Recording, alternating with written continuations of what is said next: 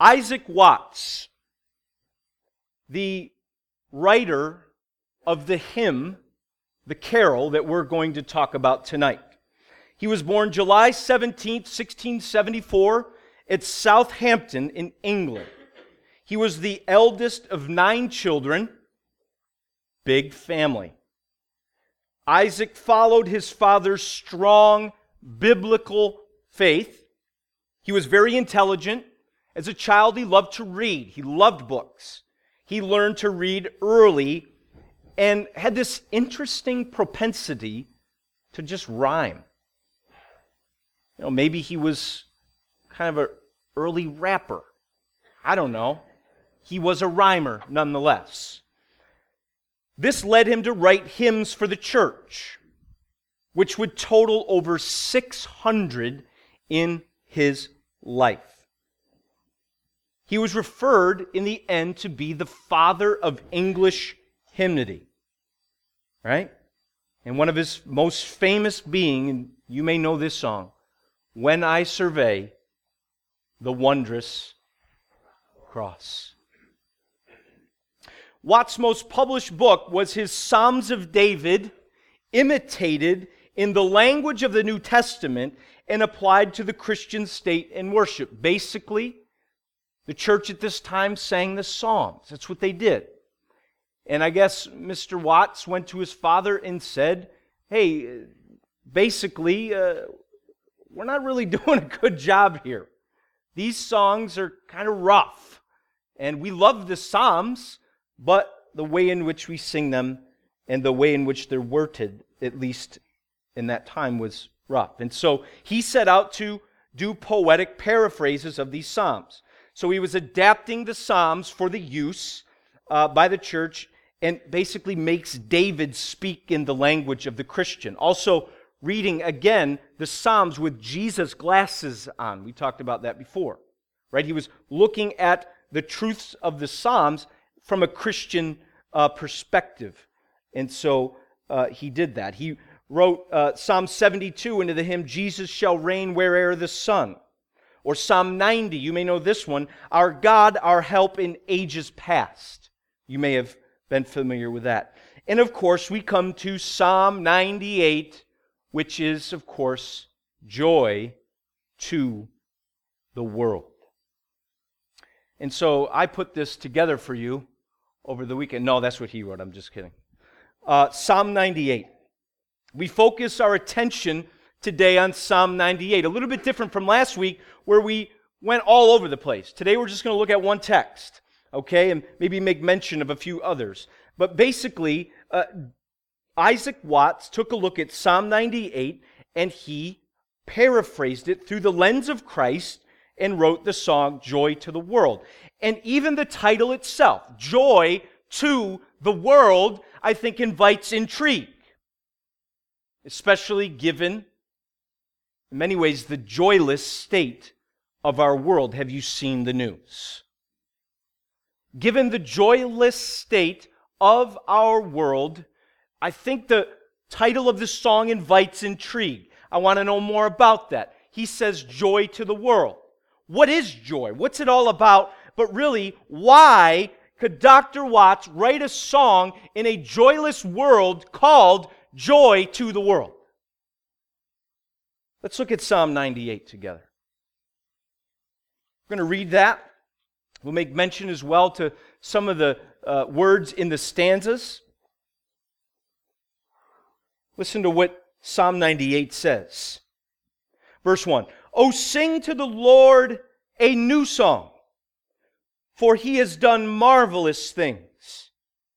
His right hand and his holy arm have worked salvation for him. The Lord has made known his salvation. He has revealed his righteousness in the sight of the nations. He has remembered his steadfast love and faithfulness to the house of Israel. All the ends of the earth have seen the salvation of our God. Make a joyful noise to the Lord, all the earth. Break forth into joyous song and sing praises. Sing praises to the Lord with the lyre, with the lyre and the sound of melody, with trumpets and the sound of the horn. Make a joyful noise before the King, the Lord. Let the sea roar, and all that fills it, the world and those who dwell in it. Let the rivers clap their hands, and let the hills sing for joy together before the Lord. For he comes to judge the earth. He will judge the world with righteousness and the peoples with equity. If there was one command in this text, what would it be? You look at all the words and phrases. What would be the one thing that we are called to do according to Psalm 98? Make a joyful noise. What else?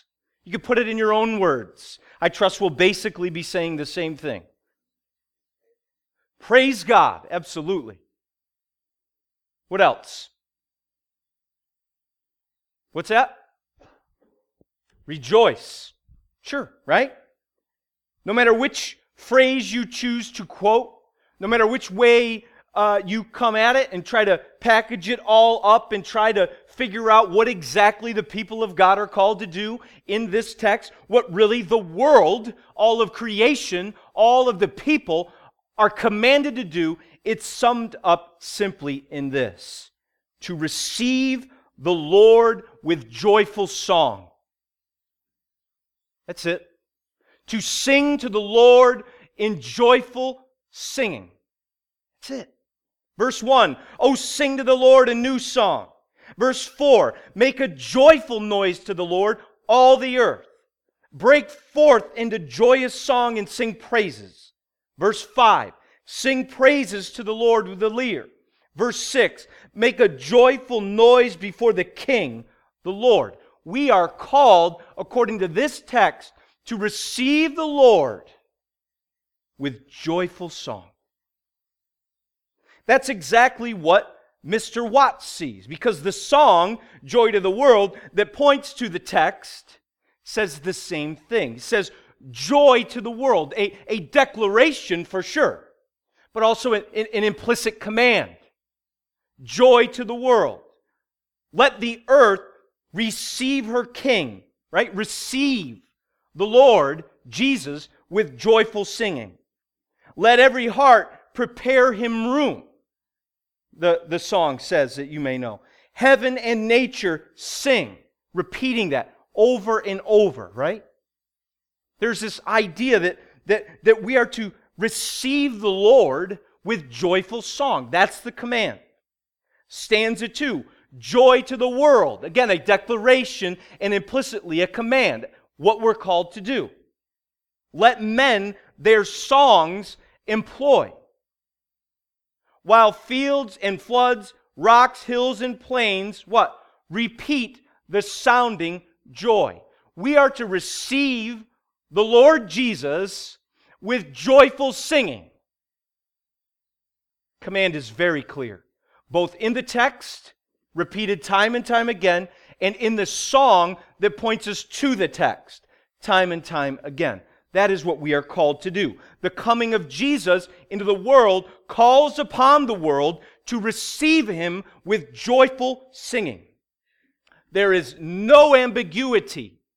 Do I need to say it again to ensure that? There's no ambiguity about what the text and what the song that points us to the text is calling all of creation. That includes you. That includes me to do. Receive the Lord Jesus with joyful singing. So there's no ambiguity. And yet, at the same time, for many of us, there still is a hesitancy to do it. And sadly enough, for many people in the world, and maybe even if we're honest with ourselves, when we hear that command, we approach God our Father, we approach the divine revelation in the Bible, God's very word, and we don't just hesitate, we actually outright refuse to.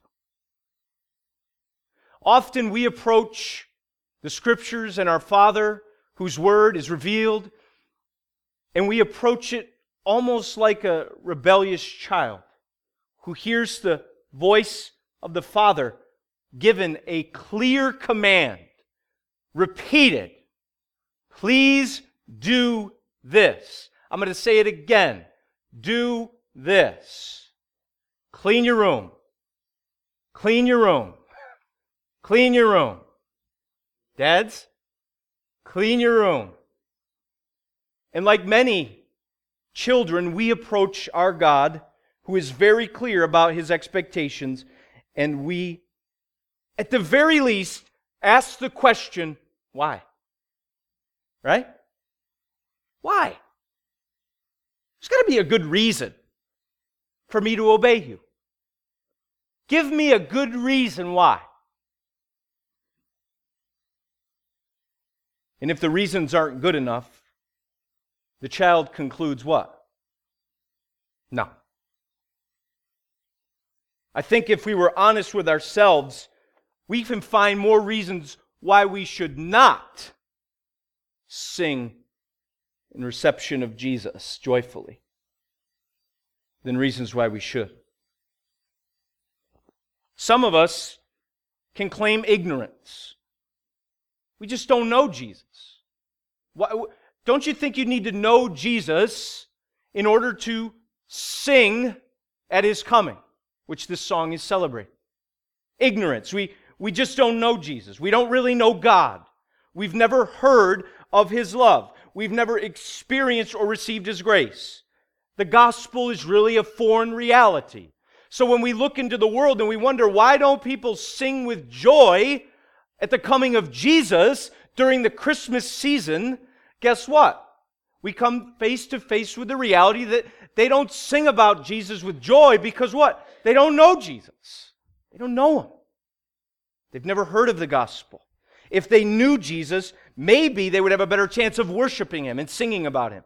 But for some of us, we do know him. And yet, some of us still have the excuse, the reasoning why we do not obey this command, and it's rooted in our temporal circumstances, isn't it? We know Jesus, but life has left you on hard times. Maybe we've suffered grief at the loss of someone or something that we love, that we cherish, that we treasure. We're hurt people. We feel alone.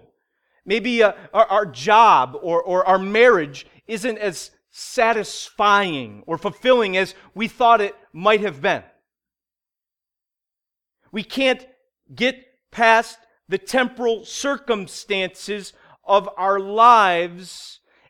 And in some cases, we find ourselves not wanting to worship God for his coming in Jesus Christ in song because we are just simply flat out angry with the living God given our temporal circumstances. You can't worship Jesus because we're so consumed with our temporal circumstances. But for some of you, life is actually really good. so that's not the case. It's actually really good, right? All is well. Your job is great. Your wife is hot, right? Amen?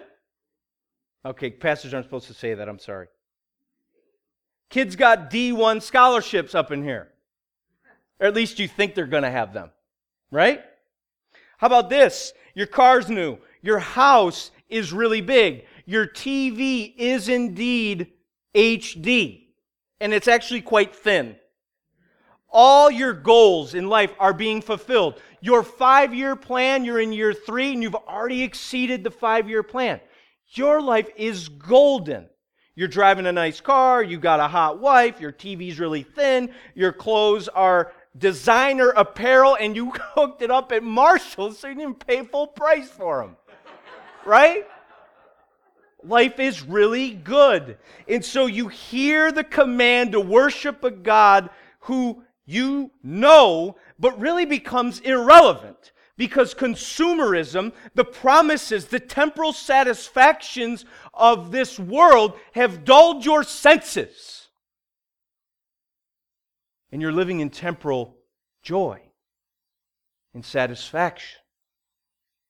And so the command to worship a God that you don't even really need doesn't really make sense at all.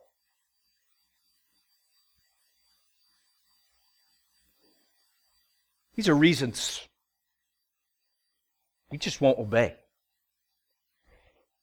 But yet the command is clear, and the obedience based on our own set of reasonings is not so clear. And yet the Lord in His grace continues to reveal, right? That's what we're seeing the rest of the, the text and also the song highlighting for us. That we don't just receive a command as such, although the command itself should be enough motivation especially given the one who's given it. The Lord has spoken. Sing. That alone should be enough motive for us to worship Him. And yet it is not.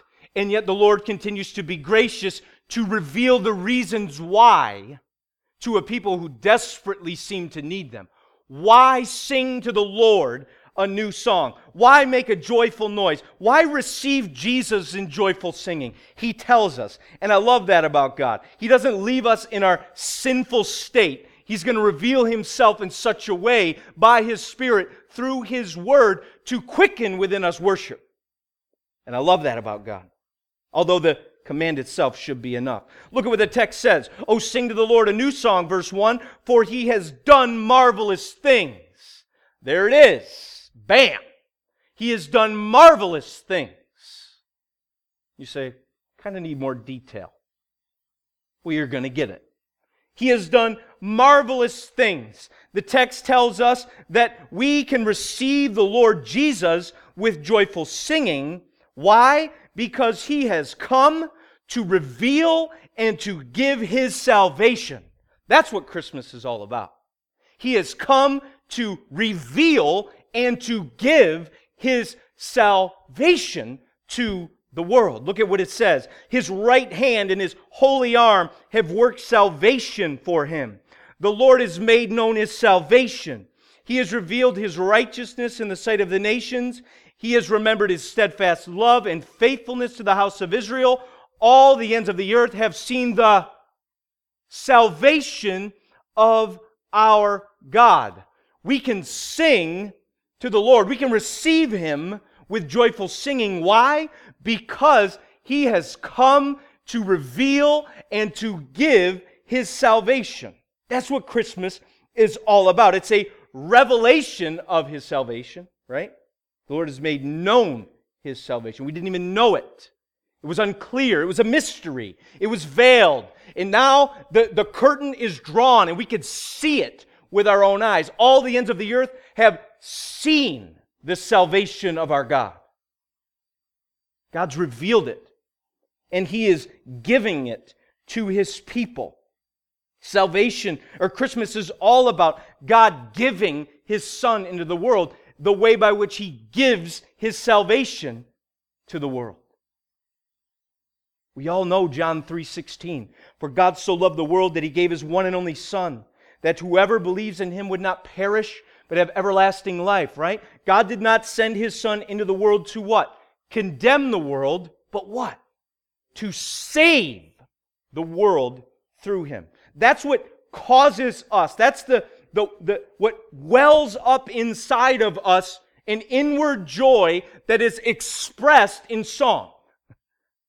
The coming of God in Jesus Christ to give salvation. Titus 3 Write that one down. It's a favorite verse of mine. But when the goodness and the loving kindness of our God, what? Appeared. He showed up. God incarnate, Emmanuel, God with us. He showed up. The text says three simple words. He saved us. Just circle those words. If you're ever confused about life, you only need three words to bring you back. He saved us. All comes back into order with those three words, is it, doesn't it? He saved us. And of course, we want to define the He. Jesus. Jesus saved us. Not because of our works done in righteousness, but according to his own mercy, his steadfast love, his faithfulness that he has remembers, the wonders of his love that Joy to the World talks about. The wonders of his love. That's what God has done in Jesus Christ. And again, that only really wells up joy inside of you when you hear that if you are someone who humbly recognizes your need for salvation. You're only going to sing joyfully about salvation if you think it's actually relevant to you, if you need it.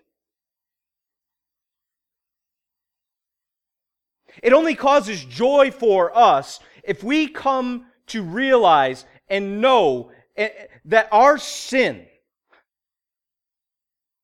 our rebellion, and our disobedience to God, our sin has caused us to drift so far away from the seashore known as life. It's taken us so far off the dock that it is literally causing us to drift so far away that unless God intervenes, unless God shows up, unless God acts and does something to save us, what? We will drown in eternal despair. There's no self made raft. There's no ship out there coming to save us. It is only the powerful right hand of God who reaches down from heaven and grabs the drifting and drowning soul and says, You're mine. Be saved. So if you don't think you need salvation, if you don't see your sin causing you to drift and eventually condemning you to drown in eternal despair, then you have absolutely no reason to sing. But if you're like me, who recognizes, at least is reminded by the text today, and recognizes that we need salvation so desperately to come, when you see it in the person of Jesus Christ, you're inspired to sing for joy. It's good reason to receive the Lord with singing. Not only that, there's good reason to sing to the Lord because he's come to establish his kingdom. There's this idea as well, this, this nuance in the passage that talks about the victory of God. His right arm, his, his strong hand, has worked salvation, has, has made him victorious over his enemies for his people. Right? The, the, the making a joyful noise, the singing praises, verse 5, the trumpets and, and, the, and the sound of the horn is almost like you get the picture of, of when the king returns from battle and enters through the city gate. What do the people of the city do when the king returns from battle victorious? What do the people do? They hail him and they celebrate the victory of their king. And so, as the king returns victorious, he reassures the people of his good and righteous reign over them. That he's one that can be trusted and submitted to and that he has been victorious over all of their enemies. And so we see that really in this text. Make a joyful noise before the King, the Lord. God in Christ is not just our Savior, He is also our King. We see joy to the world, especially in stanzas 3 and 4. The envisioning of a kingdom, right? No more let sins and, and sorrows grow. Right? Nor thorns infest the ground. The days when a day when all of those things are rid, they're gone. They're no longer present in human experience. All of that pointing back to the garden where God, what? Judged and said, listen, this is now going to be part of, because of your sin, this will be part of the human experience. And it will be awful. No more let sins and sorrows grow, nor thorns infest the ground. A day in which our labor will no longer be filled with frustration and a lack of fruit. How many out there who work hard every day, who at 5:30 scratch their heads and say, "I'm pretty sure I did absolutely nothing today." Or I did nothing to accomplish any uh, practical goals. Now, if you mow lawns, you could say, "Man, I got that done." But if you're in my world, you know, it takes time to see uh, played out in the lives of people. And I know some of you may have that similar experience. Imagine a day where you no longer feel the frustration uh, of a fruitless activity. That when you serve and work for the living God, that it is a blessed thing. Right? Lord, bless the work of our hands. Oh, how we long for this kingdom. But again, if, if you want to call your own shots, if you think the kingdom of this world is sufficient, the revelation of a kingdom coming in Christ is not something that's going to cause you to sing. You have to be someone who recognizes the goodness of God and who now is humbly submitting yourself to his reign.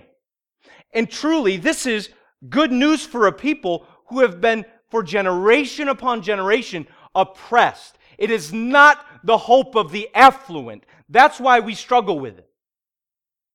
Is the hope of the oppressed. God's people throughout the ages has been a people that have suffered, who've been oppressed, who've been under the thumb of wickedness in the world. And so for the king to show up with the sword on his horse and defeat his enemies, guess what? That's good news for the people of God. And we need not place our hope in these temporal kingdoms that provide for us temporal satisfactions. We must see them for what they are and recognize that soon the king will come again and all will stand before him. Amen? We have good reason to receive the Lord Jesus with joyful song because of his kingdom that is coming. And last, we see that we can receive the Lord Jesus with joyful singing because he's coming to execute his judgment.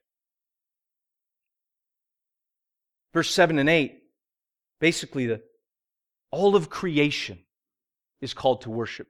Don't miss that. It is not just God's people that worship him, right? It's all that he's made. You think of Romans 8, which talks about the creation that, that eagerly waits, that yearns, that longs for the revelation of the children of God. And that it's not just we as his people that yearn and crave for God to make all things new, but really the creation was what? Subject to futility. And so creation joins in us, joins with us. As we sing, they sing. And they anticipate the coming of a kingdom and the coming of a judge, the Lord Himself, that will execute His judgment based on His righteousness and truth.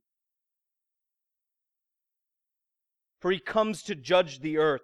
He will judge the world with righteousness and the peoples with equity. Christmas is celebrating and at the very same time anticipating that day in which Jesus will indeed return and judge. It is so tethered to our hope in his return. You know, I think I might have mentioned this before, and I'm sure you've heard it countless times that justice is the crave of culture today, is it not? We live in a day and age where people are longing for justice. They see what's taking place in the Middle East, in some parts of Africa. We see what's going on what, with uh, um, Ferguson, right? Ferguson. And we go, man, we need justice. First of all, that's a good thing. That's a good statement. We guess what? We do need justice. We just have to understand what we're craving, what we're inviting. We need to know what it is based on and who it comes from. Because we often can uh, make up our own understanding of what justice and righteousness is, can't we? We can put it on bumper stickers all we want. We can come up with, with social justice initiatives in higher education all day long, but we have to see that justice is dependent upon righteousness. Those words are tied together. You can't have justice if you don't have righteousness. And if you don't have truth, objective, revealed truth.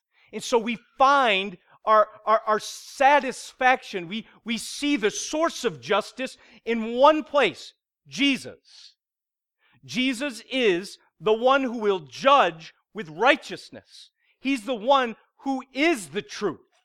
Therefore, when he looks at the world and all the evil that is in it, including the very evil that lies within our hearts, he can judge with equity and righteousness. Judgment is not reserved for us and our own little concoction of this, that, and the other thing and our own understanding. Justice is found in a person. And the good news, it is as his kingdom comes, justice will come with it.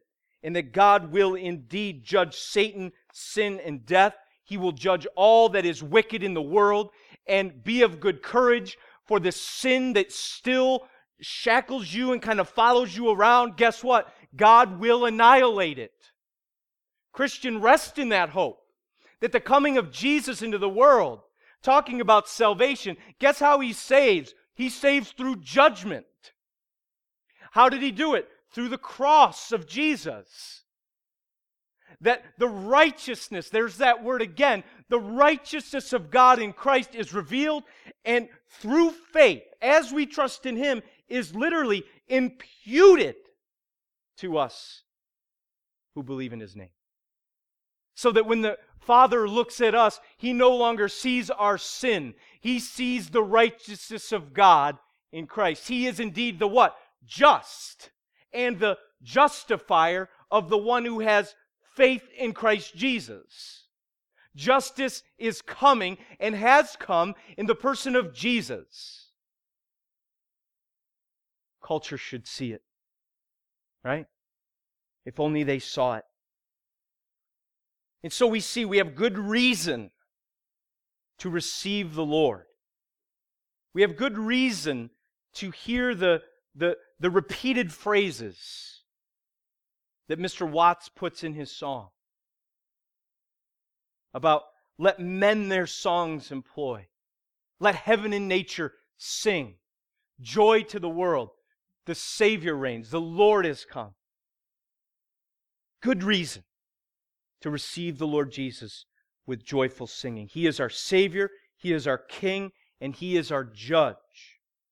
His coming into the world means the giving of His salvation, the establishing of His kingdom. His coming means the execution of His judgment. This is good news for us as the people of God. But I couldn't help be left with one last question. We see what we're called to do. We see why we're called to do it. But I can't help but ask the question why singing? I mean, why does it have to be verbally expressed? Again, the command itself is enough. But why singing? Why does the inward joy God want to be expressed through words and melody? Why? Isn't it sufficient for us to just hear this and go, yeah, and rest in it and to be silent about it? Isn't that enough? What's going on here? Why can't we just have joy and just be silent?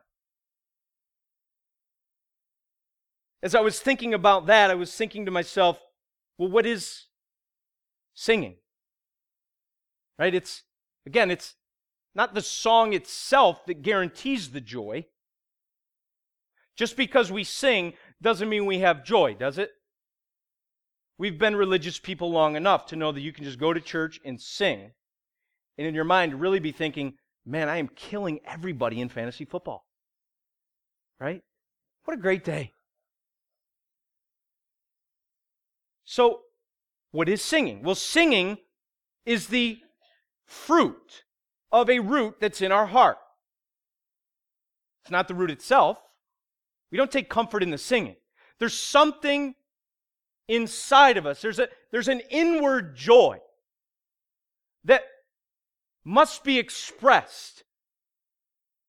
I love how C.S. Lewis talks about this.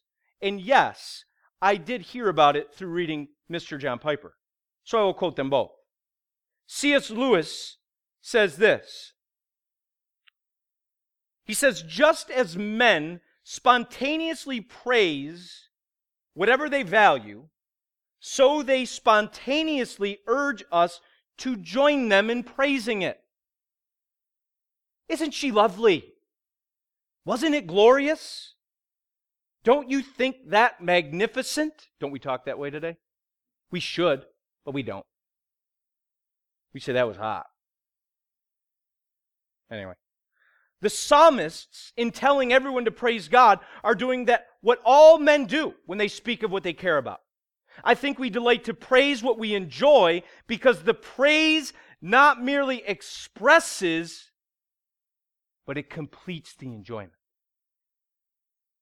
It's it is its appointed consummation. It's not out of it is not out of compliment that lovers keep on telling one another how beautiful they are.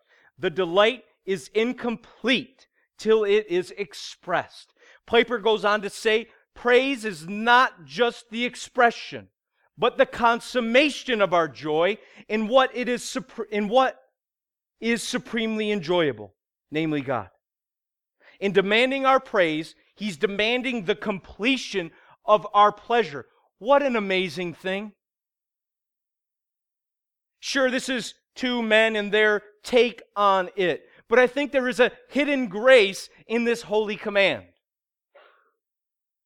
that I can encourage you to not miss out on. We sing, we speak, because it's not, uh, because when we express it, it completes the inward joy that's in our heart. We have good reason to receive the Lord with singing. I've done my best to lay that out for you tonight. So may you receive Jesus today with joyful singing. And may the Spirit of God help you to overcome the reasons you just simply don't want to. And may the joyful obedience to this command heighten your joy all the more. So as we sing and as we praise, may our joy be expressed, but also complete. And yet we recognize that even in this moment as we sing, there will be a greater completion one day, won't there? When we live in the direct presence of the Savior and the King and the Judge, and all the thorns and the thistles and the, and the frustrations and the sins and the sorrows are all gone, the tears been wiped. And at that moment, as we sing with myriads of angels, we will truly see one day the completion of our joy, which, by the way, will continue to be completed throughout all eternity, never getting bored of such an experience. So let's pray and then let's sing together, shall we? Our Lord, we confess that often we find reasons to not worship you. We're grateful for your word that calls us back. We're grateful for our brother uh, Isaac Watts that long ago wrote the fact and declared that joy has come into the world, that the Lord has come, that the Savior reigns, that all of creation is singing. We're grateful for him. May we be a people that do not hesitate nor refuse, but willingly receive Jesus as our Savior, King, and Judge with joyful singing. We ask this in Christ's name. Amen.